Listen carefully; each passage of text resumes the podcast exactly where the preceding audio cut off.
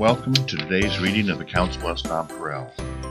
I'm your reader, John McPartland, and here's our first story. This story is about uh, State Representative Josh Turek. whose focus is on Council Bluffs. Six year old Hayes Hoffmeister of rural Cedar Rapids, a Springville, Springville farm kid, can't stop talking about Josh Turek, that guy in the wheelchair, the one who plays basketball and has Paralympics gold medals, the one who inspired him at Camp Sunnyside. Born with spina bifida, Hayes is, uh, excuse me, I lost my place there. Uh, Hayes is a bright eyed kindergartner, excitedly, excitingly rolled his own wheelchair toward State Representative Josh Turek of Council Bluffs at the Easter Seals camp in Des Moines on a recent fall Saturday morning. They started talking, one on one, as Hayes' mom and grandmother beamed. Turek, too, is in a wheelchair. In fact, he's Iowa's first permanently and visibly disabled legislator. Coming of age in an Iowa basketball family, Turek won three medals in the Paralympics as he represented the United States. He then played basketball professionally in Europe before returning to Iowa and winning one of the closest state legislative races in Hawkeye history. You know Hayes Turek, who also was born with spina bifida, told the boy, you can do anything. Do you like basketball? You can play right over there. Head to the gym and get a ball. Just go get a ball and see if you like it. Find something you like to do. You can do anything you want. The exchange continues to motivate Hayes, his mother, Hannah Hoffmeister, an eastern Iowa livestock farmer, said in a phone interview earlier this week. It was just nice to see that Josh in that capacity and for Hayes to see that, said Hannah Hoffmeister. He's still talking about that guy in the wheelchair playing basketball. We live in a rural community. The only people we see in wheelchairs are the elderly. Turek is 44. Now, Hannah says her son Hayes is watching Turek's Paralympics basketball games on YouTube. I think probably 85 or 90% of the people who are in my sort of condition or with similar disabilities, this situation breaks them and they don't go on to live meaningful, successful lives, Turek said in an interview during the drive with a reporter on Interstate 80 from Council Bluffs to Des Moines. But the ones who come through are stronger, and those make them the most interesting hardcore people. Some of those that get broken become harder in the broken places. It's totally true. The struggle builds a character. If you can get through that and it doesn't completely break you, it makes you stronger, a much more interesting individual. The streets of Council Bluffs stubbornly turn quickly and jet up hills, and it can be a long walk from the street to a door. Door to door retail politics is more challenging here than in flatter reaches of the state where the horizon isn't interrupted by hill after hill after hill. Even candidates in the best shape find the task arduous. But this is the city from which Iowa's first visibly permanently disabled state legislator emerged. A Council Bluffs native, Turek, a Democrat in his first term, returned home to build a life and run for office after representing his country in the Paralympics winning two gold medals and a bronze in basketball. In the 2022 race, Turek climbed and crawled, the latter his own description, to 14,000 doors in House District 20, Council Bluffs and Carter Lake. He won the seat by just six votes, 3,403 to 3,397. Not every individual with a disability has that ability to do so, Turek said. I just crawled stairs, crawled with my wheelchair up there, won by six votes. Now I'm here. Speaking a Latino event in Bayless Park in downtown Council Bluffs recently, the Pottawattamie County Democratic Party chair, Lisa Lima, said Turk's work ethic is among the best she has seen in local politics. He really put in the work. He was there every day. He was knocking on doors, having conversations with people, Lima said. I think that's what makes the difference. I see him going far. He's a dynamic personality. He's a man that doesn't settle for mediocrity. He has plans. I did some door knocking with him last year, last year, and I'm just amazed, Lima added. I thought myself an able bodied person should take the harder doors, but no, he's doing it, overcoming those obstacles, just to talk to those people. He's representing all people. We need that. Linda Nelson, a force in Iowa Democratic politics, a former Iowa House member, and one time president of the Iowa State Education Association, the muscular public schools teachers union, sees Turk's work ethic much as Lima does. As spring arrives again, we can count on Representative Turk to be out in the neighborhoods across his district of Carter Lake and Council Bluffs, knocking on doors and listening to concerns and asking for votes, Nelson said. Turk's intense focus is Council Bluffs.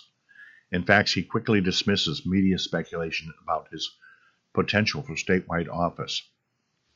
He's everywhere in this western border Iowa city, sometimes four or five events in a day at Rotary meetings getting an update on the Army National Guard, then off to a meeting on dock and water issues at Carter Lake. The next day, working on bipartisan bipartisan plan to improve the relative tax situation in Council Bluffs to attract more residential and commercial development.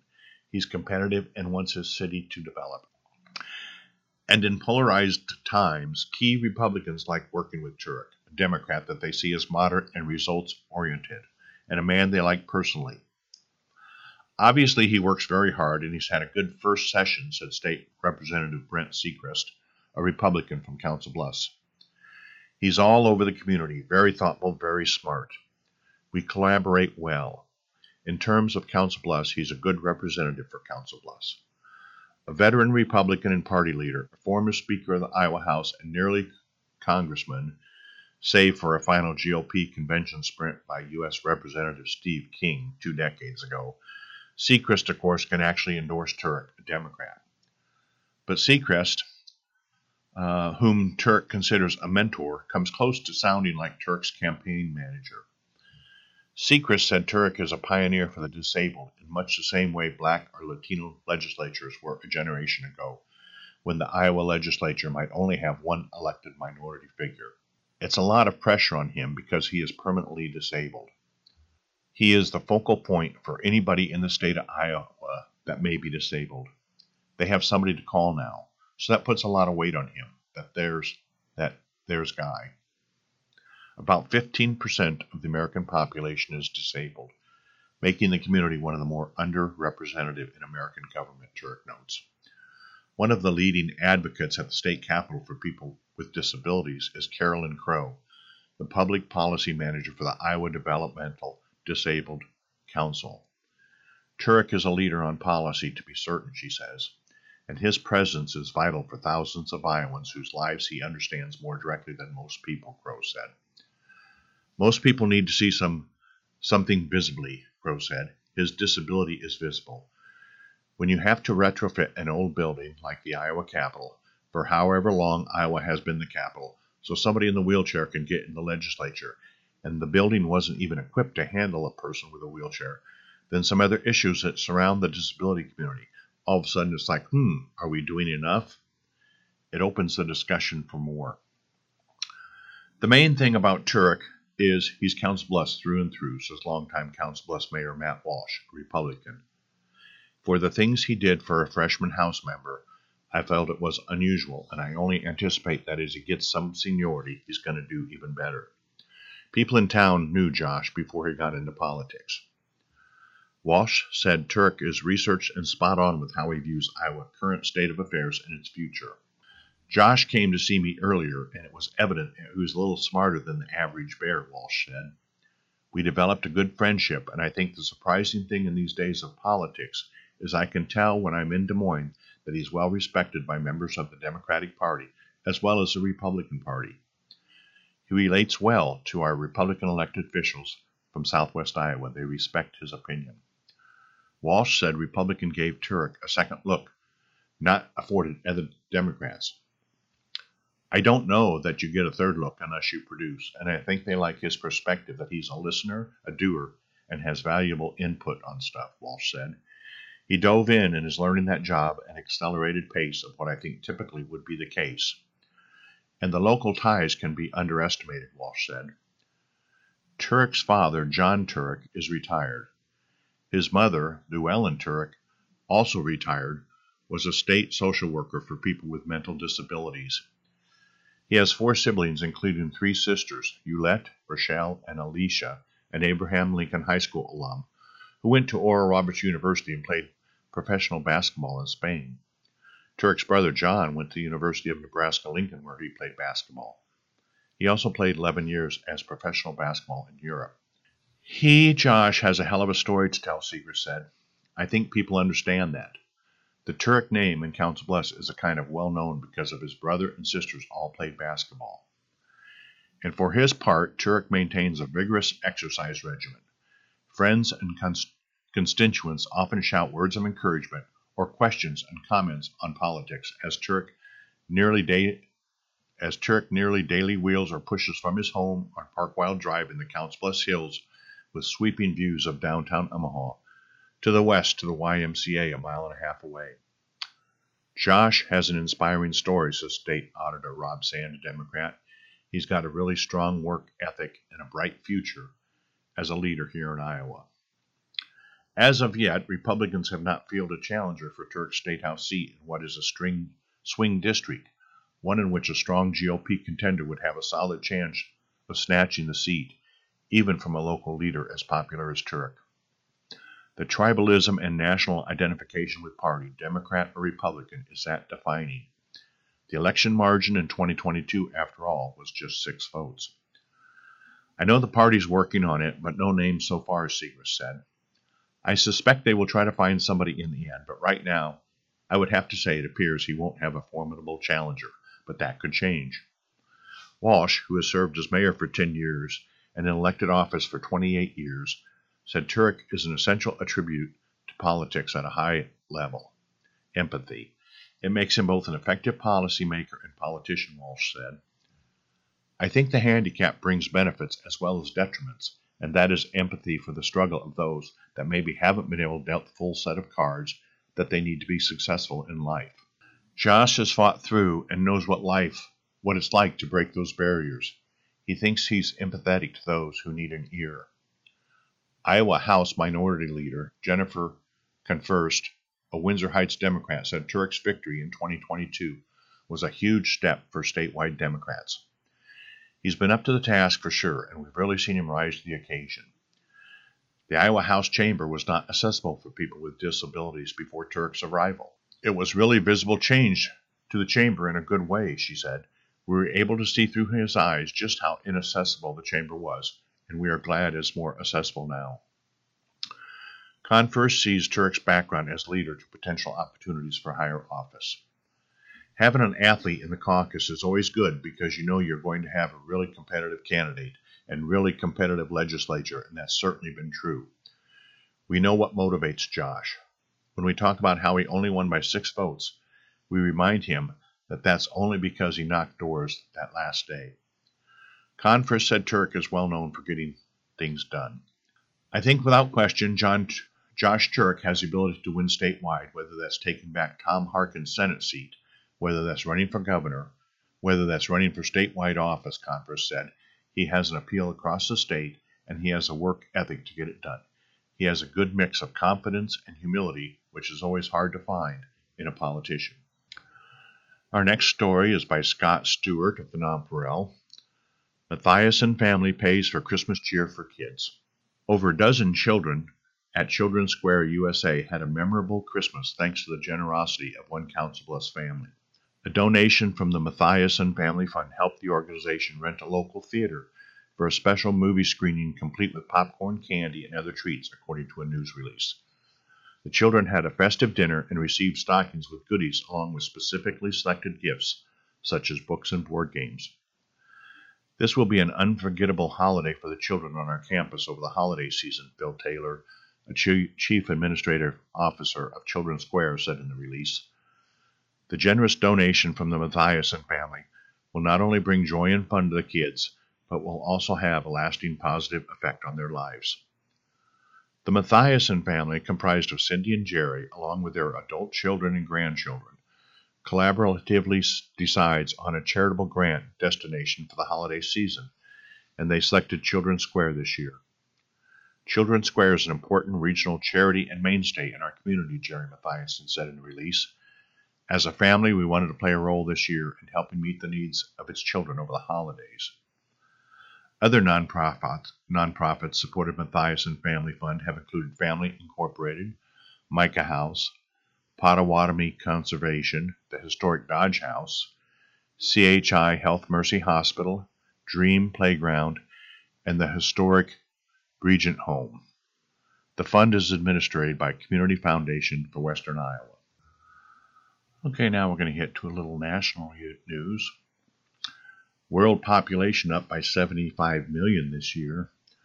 The world population grew by 75 million people over the past year, and on New Year's Day it will stand at more than 8 billion people, according to figures released Thursday by the U.S. Census Bureau. A worldwide growth rate in the past year was just under 1%. At the start of 2024, according to the Census Bureau's figures, 4.3 births and 2 deaths are expected worldwide every second. The growth rate for the United States in the past year was just 0.53%, about half the worldwide figure. The U.S. added 1.7 million people and will have a population on New Year's Day of 335.8 million people.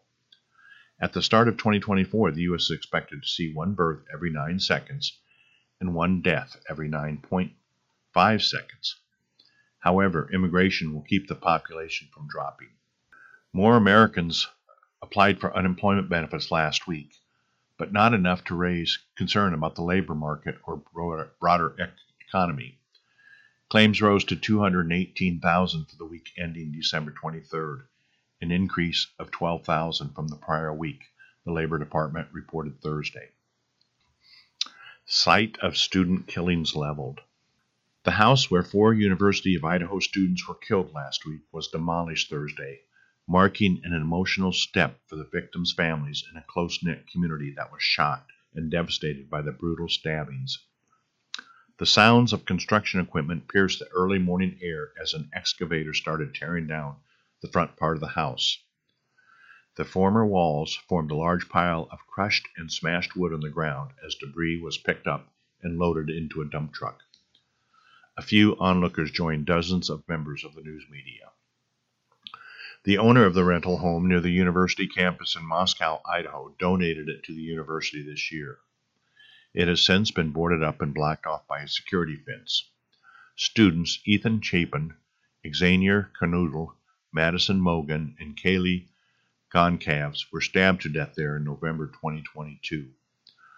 School officials, who in February announced plans to raise the head, raise the house, view the demolition as a key step toward healing and finding closure, University spokesperson Jody Walker said. It's incredibly powerful and emotional to see it come down, she said as she watched the demolition. We've turned into that next chapter, whatever the next chapter is, and that definitely is a bit of a relief. Brian Kohberger, a former criminology graduate student of Washington State University in neighboring Pullman, Washington, is charged with four counts of murder. The concerns from victims' families previously prompted the university to pu- push back the time frame for demolition. After initially announcing the plan in February, the school in July said it would pause the process and revisit it in October.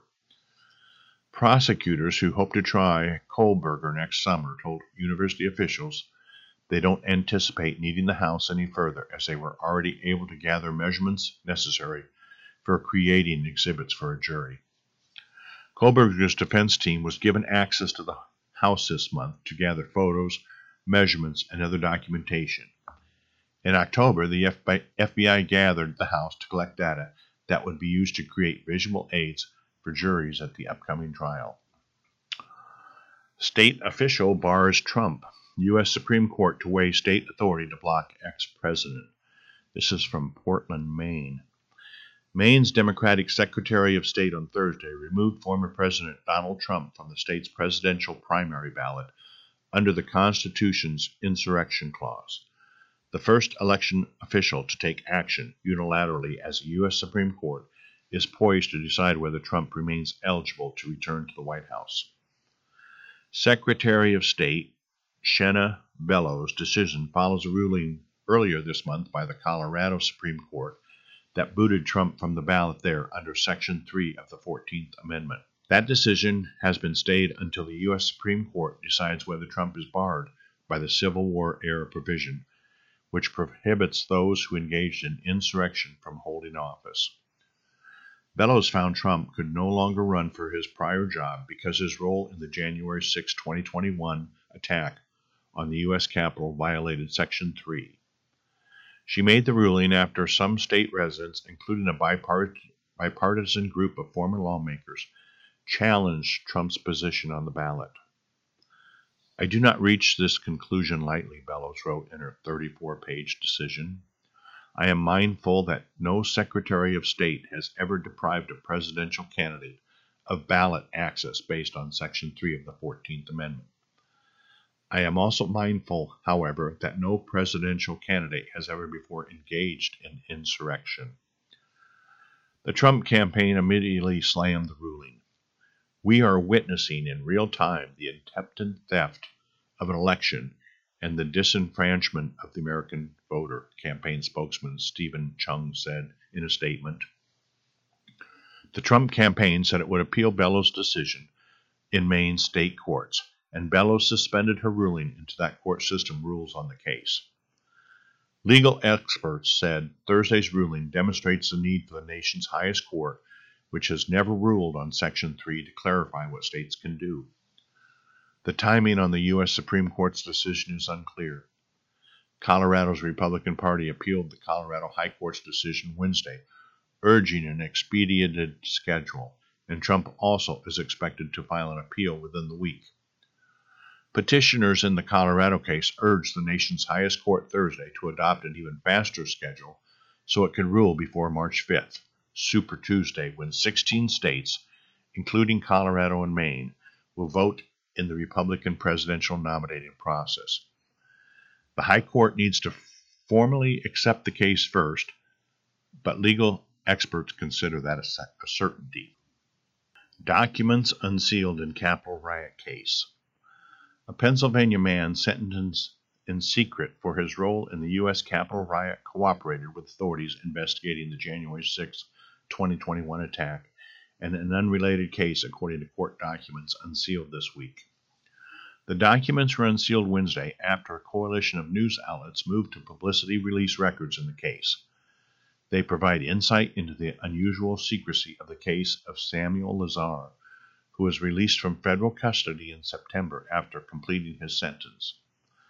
The unsealed records show Lazar of Ephrata, Pennsylvania, admitted he sprayed a chemical irritant at police at the Capitol and used a bullhorn to encourage rioters to take officers' weapons. He pleaded guilty to assaulting officers using a dangerous weapon and was sentenced to 30 months in prison in March. Dozens killed as Israel expands Gaza offensive. Airstrikes hit cities, towns, refugee camps across the territory. Israel forces bombarded cities, towns, and refugee camps across Gaza on Thursday, killing dozens of people in a widening offensive against Hamas that forced thousands more to flee from homes and shelters in recent days. The war already killed more than 20,000 Palestinians and drove about 85% of the population of 2.3 million from their homes. Much of northern Gaza has been leveled and has been largely depopulated and isolated for weeks. Many fear a similar fate awaits the south as Israel expands its offensive to most of the tiny enclave.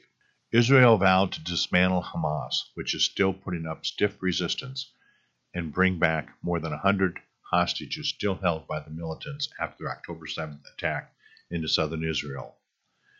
That assault killed some 1,200 people, mostly civilians. Israeli officials brushed off international calls for a ceasefire, saying it would amount to a victory for Hamas. Humanitarian workers say the amount of food, fuel, and medical supplies entering Gaza is still far below what is needed, and one in four Palestinians in Gaza is starving, according to UN officials. And in today's weather, um, we're expecting mostly sunny Winds from the northwest at 7 to 14 miles per hour and a high of 37. Tonight it will be clear. Winds from the northwest at 6 to 12 miles per hour with a low of 27. On Saturday, sunshine and patchy clouds. Wind will be west northwest at 6 to 12 miles per hour, high of 39 and a low of 21. Sunday looks like it's going to get a little colder, some sun, breezy. Winds north northwest 10 to 20 miles per hour, a high of 27, a low of 15. Monday, which is New Year's Day, looks like it's not as cold with sunshine. Wind west southwest 4 to 8 miles per hour, a high of 34. And Tuesday, mostly sunny. Winds west southwest 7 to 14 miles per hour, high of 39, low of 23. And now we have a couple stories from Ask Amy. Women without children struggles with friendship. Dear Amy, I am a woman in my late 30s. My husband and I don't have children. Almost everyone we know does. We have demanding jobs with little time during the week to unwind. I love my friends' kids, but I'm both exhausted from maintaining those friendships and deeply unsatisfied with the quality. On the weekends, in a search for some connection and reju- rejuvenation, I find myself driving hours or taking expensive trips to other cities to visit friends, essentially expanding a ton of effort for an hour or two with a friend during which we have a few minutes of adult conversation. These friends don't have any capacity to travel to me because they have young kids, and while I don't expect that, I'm feeling sad and neglected. I've stopped making the effort as much as I used to. I need time to recharge, and these visits are really depleting. We have tried very hard to make new friends nearby as well. This is going okay, although even these friends are having babies and cannot engage easily with others. My husband and I feel exhausted all the time, and I'm so lonely. My husband thinks my low mood and loneliness are affecting our marriage. I'm writing because I just canceled a trip to go to the city, four hours away for dinner with a dear old friend, to meet his new partner because I was sad that a trip that long didn't warrant any additional quality time. But the more I pull back to try to feel less exhausted and lonelier I become. Your advice. Dear Exhausted, you do sound exhausted as well as depressed. Your take on the challenge of maintaining faraway friendships with people who have young children is accurate. You can spend hours of effort for a few moments of adult connection, this is one reason parents of young children tend to clump together. Their moments of mutual distraction dovetail well at this stage of life. I think you would really benefit from clearing your calendar temporarily in order to focus on taking care of yourself. You and your husband are in the shank of life, at your busiest and most productive. And while this activity level is genuinely tiring at this stage of life, you should also have the energy and capacity to rise to and even thrive through your challenges. Take two months to devote to getting some answers. Get a thorough medical checkup and accurately describe your energy level. Ask your physician for a referral to a psychiatrist or therapist to talk about your emotional challenges and depressions. Go to the dentist, get a haircut, start an outdoor walking program with your husband on weekend mornings Look for an in person or online book club for another organization corresponding to your interest to join. Mitigating loneliness can be hard work, but it starts with essential self care. Dear Amy, Uncharted was dealing with teacher reports that her bright and curious son was disruptive in reading class. Wow. That sounds familiar. I had similar behaviors, especially in reading. I was labeled as disruptive until I was finally diagnosed with ADHD. That changed everything. Dear student, I agree. This boy should be evaluated. Thank you. You are listening to the Council Bluffs Nonpareil on IRIS, the Iowa Radio Reading Information Service for the Blind. All material heard on IRIS is intended solely for the use of the blind and print disabled. I'm your reader, John McPartland. If you have any comments on this or any other IRIS program, give us a call at 515 243 6833 and now we'll return. Uh, now we'll turn to today's obituaries. Okay, today we have one obituary Sally A. Nielsen, February 15th, 1940, December 26, 2023. Sally Ann Nielsen, age 83, of Modale, Iowa, passed away December 26, 2023, at Prairie Gate in Council Bluffs. Sally was born February 15, 1940, in Council Bluffs to the late Owen and Julie Barrett Whithauer. She graduated from Thomas Jefferson High School in 1958. Sally married uh, Bert C. Nielsen Jr. on June 27, 1958. They were blessed with two daughters, Julie and Lori. Sally was a homemaker and had a great love of horses. She was a member of Reach Church in Blair, Nebraska. In addition to her parents, Sally was preceded in death by her grandson, Jonathan Nielsen, in 1999, two sisters, and three brothers. Sally is survived by her husband of 65 years, Bert C. Nielsen Jr. of Modale, Iowa, daughters Julie Nielsen and Lori Burns, three grandchildren, Josh, Tyler, and Marquis, five great grandchildren, and other relatives and friends. Graveside service and burial will be held Friday in Garner Township Cemetery. Memorials are suggested to Special Olympics or Midlands Humane Society. Okay, and now we have some sports news. The Cleveland Browns keep rolling, clinch postseason bid. Cleveland tops Jets for franchise's second playoff spot in 21 years. Joe Flacco passed for 309 yards and three touchdowns, and the Cleveland Browns clinched an unlikely playoff berth, just their second since 2002, despite numerous injuries this season, with a 37 20 win over the New York Jets on Thursday night. The Browns, 11 and 5, are assured of a wild card spot and still have a chance to win the AFC North and maybe the conference's number one overall seed, something that seemed unfa- unfa- unfathomable just weeks ago as major injuries piled up. But things have changed since Flacco arrived. Cleveland has been charmed. The 38 year old quarterback improved to 4 1 as a starter with the Browns, who plucked the Super Bowl 47 most valuable player off his couch in New Jersey last month to hopefully rescue their season. He's done that and more. Flacco threw two touchdown passes to Jerome Ford in the first half as the Browns built a 20 point lead over the Jets, who chose not to re sign the 15 year veteran after he spent three seasons with them, and after Aaron Rodgers tore his Achilles tendon in week one. Flacco torched New York for 296 yards in the first half and became the first quarterback in 34 games to go over 300 yards against the Jets. He's also the first Cleveland quarterback to pass for more than 300 yards in four straight games. The Jets were forced to start Trevor Siemian for the second week in a row with Zach Wilson sidelined by a concussion. Siemian had some nice moments, but an overthrow late in the first quarter was returned 30 yards for a touchdown by safety Ronnie Hickman to put the Browns up 20 to 7. New York's Jermaine Johnson had a pick six in the second quarter when he beautifully deflected Flacco's pass to himself and returned at 37 yards. Nothing has been easy this season for the Browns, who have continued to win despite being overrun by injuries since the opener. Flacco is their fourth starting quarterback. They're missing both first team offensive tackles and 12 players, including quarterback Deshaun Watson and running back Nick Chubb on the injured reserve. So it was fitting they went into their biggest game this season, missing their starting kicker, punter, and wide receiver, Amari Cooper, who was coming off a franchise record setting 265 yard performance on Sunday in Houston. The Browns got their first look at kicker Riley Patterson and punter Matt Haack, both signed earlier this week.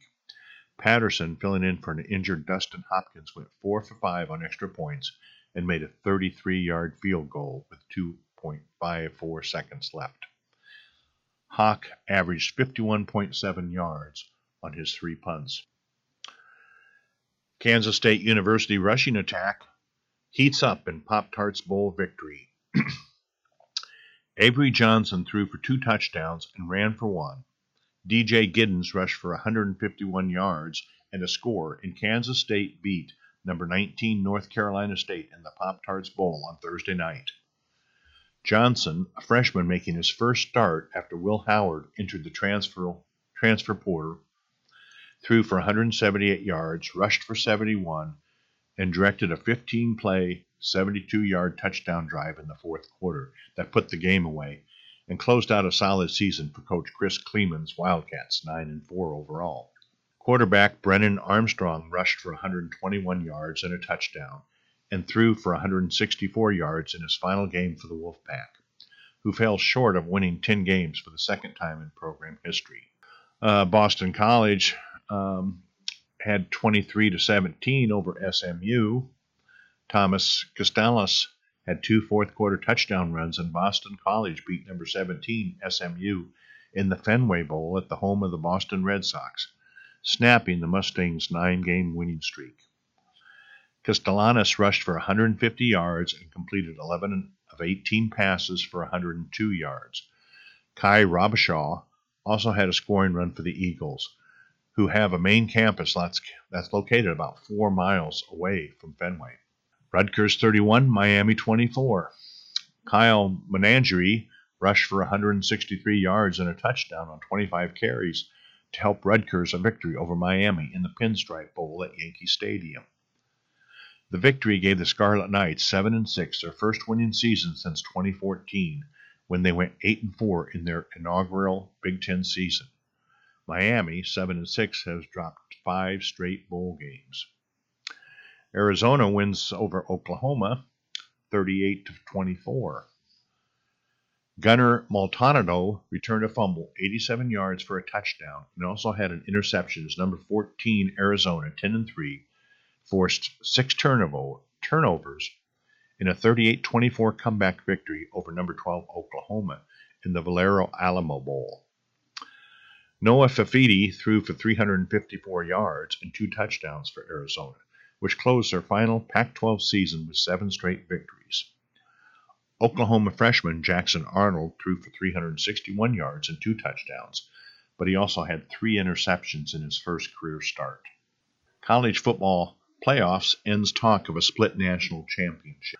The question seemed like a valid one moments after unbeaten ACC champion Florida State was left out of the college football playoffs. Could the fourth ranked Seminoles, with a victory against defending national champion and number six Georgia in the Orange Bowl, be voted number one in the final Associated Press Top 25 college football poll?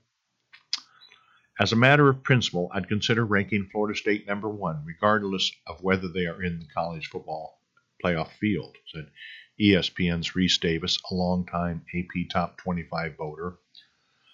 Much like the selection process itself, the exercise is who, in my judgment, is the best team. In reality, though, the current state college, the current state of college football's postseason all but renders the conversation moot. Between players transferring or opting out to concentrate on NFL draft preparations and coaching staffs turned upside down by hirings and firings, the better question these days is how much consideration should poll voters give to postseason games outside of the college football playoffs at all. This is my 14th time as an AP voter, and I would definitely think I would be less likely to vote teams considerably up or down after the bowls than I did in the past, said Scott Rabalais of the Advocate of Baton Rouge, Louisiana. On Saturday at the Orange Bowl, Florida State will be a shell of the team that won the Atlantic Coast Conference Championship. Quarterback Jordan Travis is still recovering from a broken leg, an injury that essentially kept the Seminoles out of the playoffs. Many of Florida State's best players, including defensive end Jared Verse, running back Trey Benson, and receiver Keon Coleman, have opted out as they look toward the NFL draft. Earlier this week, number two quarterback Tate Rodemaker chose to transfer and skip the game. Some of the Seminoles who will play weren't shy about saying that they should be number one if they finish as the only unbeaten Power 5 team. It's only right, linebacker Kalen DeLoach told reporters at the Orange Bowl. Nothing else needs to be said if we're the only undefeated team. The Seminoles will face a Georgia team in much better shape.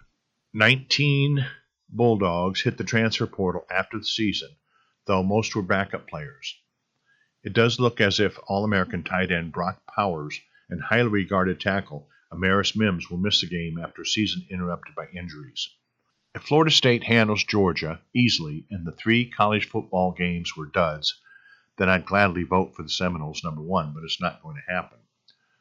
The last time there was a split national title was 2003, when Southern California was voted number one by AP after lift, being left out of the bowl title game won by LSU over Oklahoma. The four team playoff has all but ensured it will never happen again. We've got some interesting moments in today in history. On December 29, 1845, Texas was admitted as the 28th state. In 1812, the American frigate USS Constitution engaged and severely damaged the British frigate HMS Java off Brazil during the War of 1812. In 1890, the Wounded Knee Massacre took place in South Dakota as an estimated 300 Sioux Indians were killed by U.S. troops sent to disarm them. In 1940, during World War II, Germany dropped incendiary bombs on London, setting off what came to be known as the Second Great Fire of London. In 1972, Eastern Airlines Flight 401, a Lockheed L 1011 TriStar, crashed into the Florida Everglades near Miami International Airport, killing 101 of the 176 people aboard. In 1978, during Gator Bowl, Ohio State coach Woody Hayes punched Clemson player Charlie Bauman, who intercepted an Ohio State pass. Hayes was fired the next day. In 1992, the United States and Russia announced agreement on a nuclear arms reduction treaty. In 2006, word reached the United States of the execution of former Iraqi leader Saddam Hussein. Because of the time difference, it was the morning of December 30th in Iraq when the hanging took place.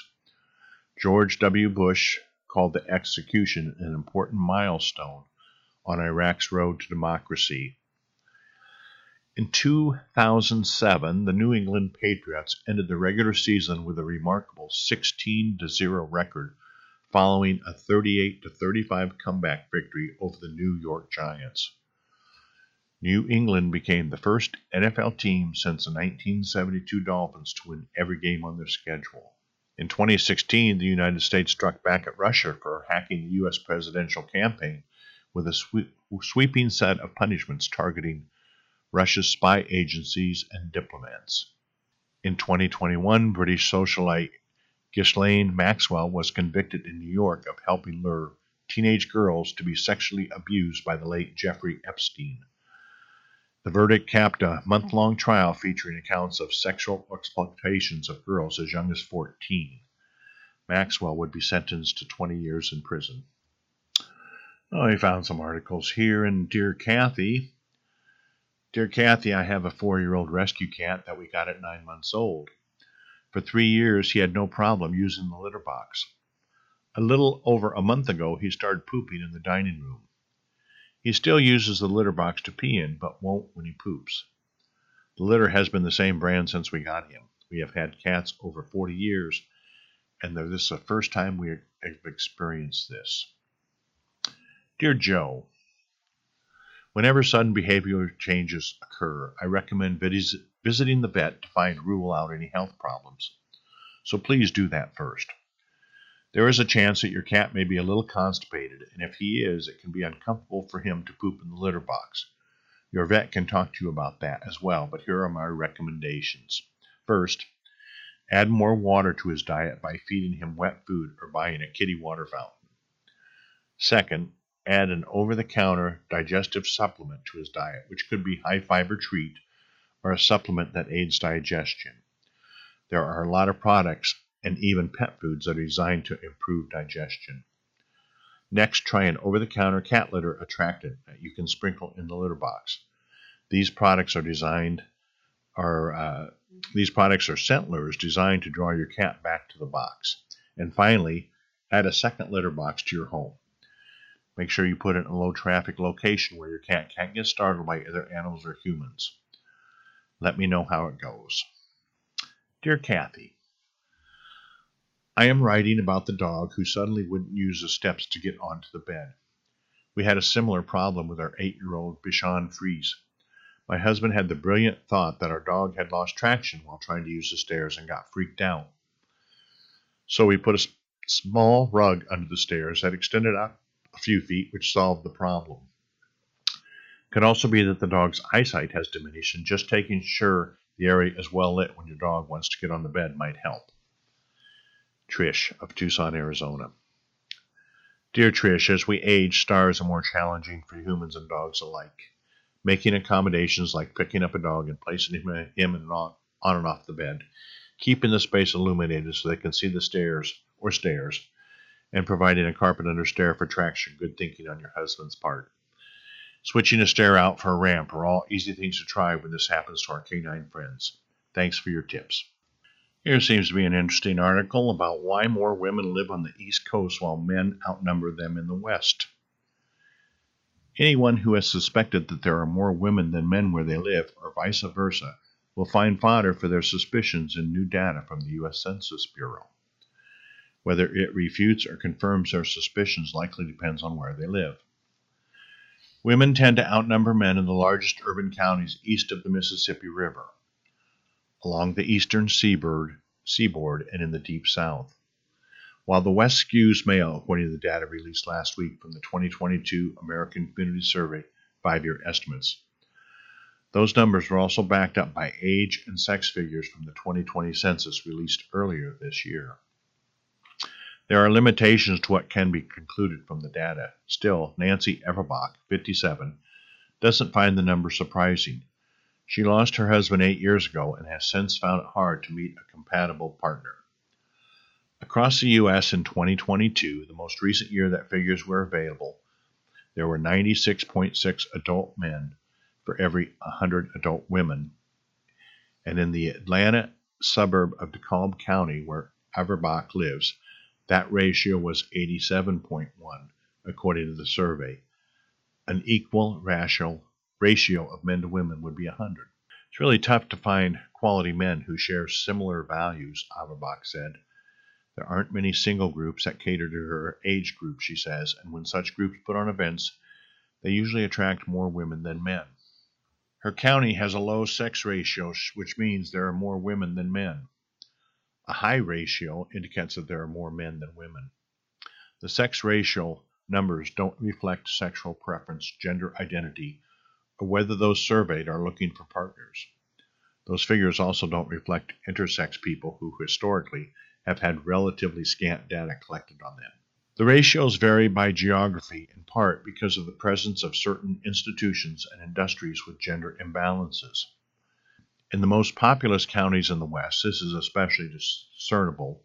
San Diego, for instance, has several male domin- dominated military bases, which is reflected in the sex ratio. In Austin, San Francisco, Seattle, and San Jose, there are plentiful jobs in tech, a sector where men account for around three quarters of the workforce. This is in contrast to areas with large numbers of colleges or universities which typically have more women, according to the Census Bureau report from May.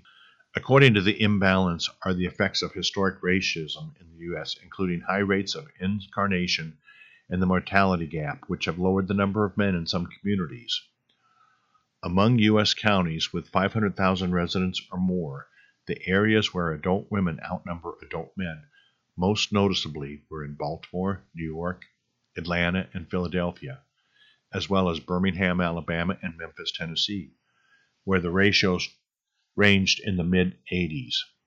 The biggest imbalances of men to women, with ratios above 103 for those age 18 and over, were recorded in the West, in counties that are home to Colorado Springs, Colorado, and Austin, as well as California counties that are home to San Francisco, San Jose, and Bakersfield, where agriculture and energy are two of the biggest industries.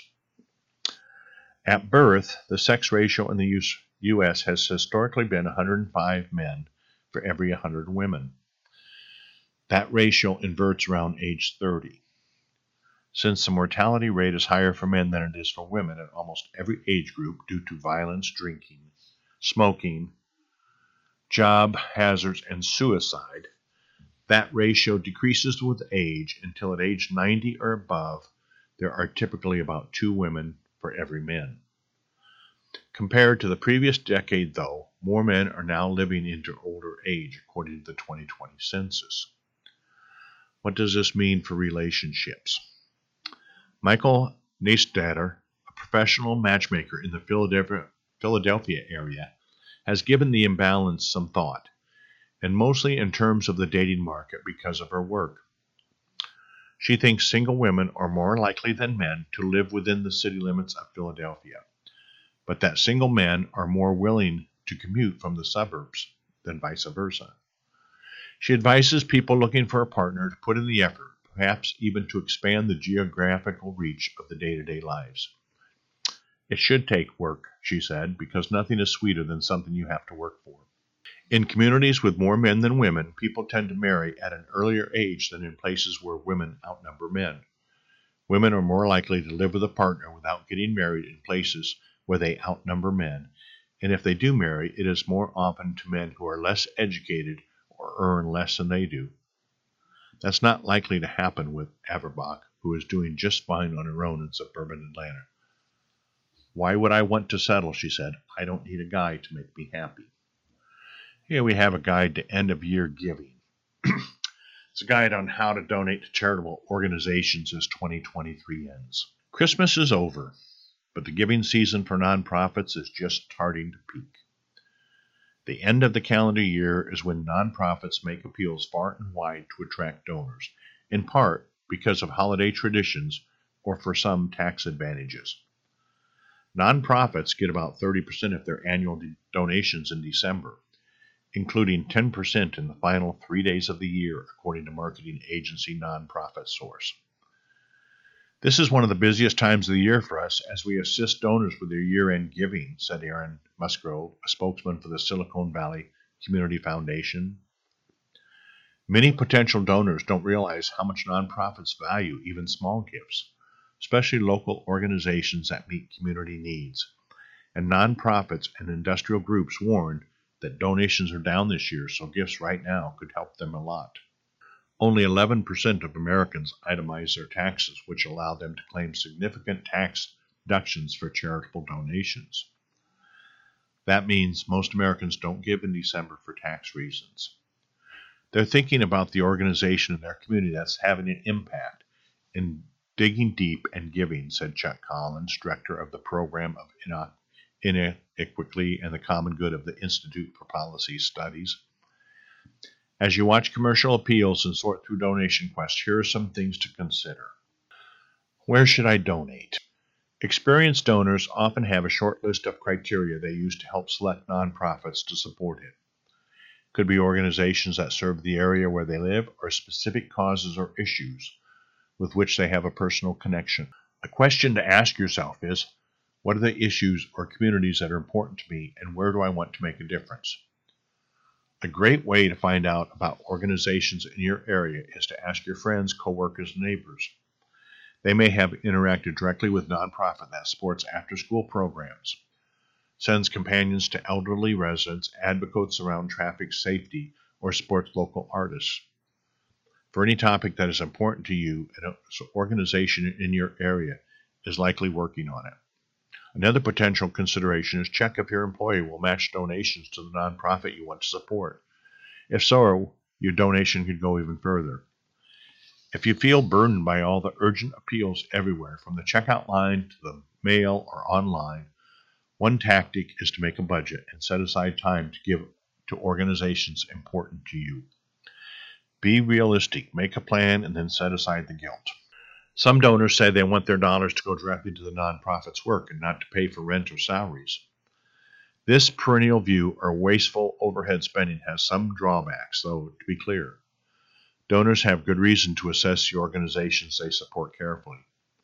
But a useful data point comes from the nonprofit ratings agencies themselves.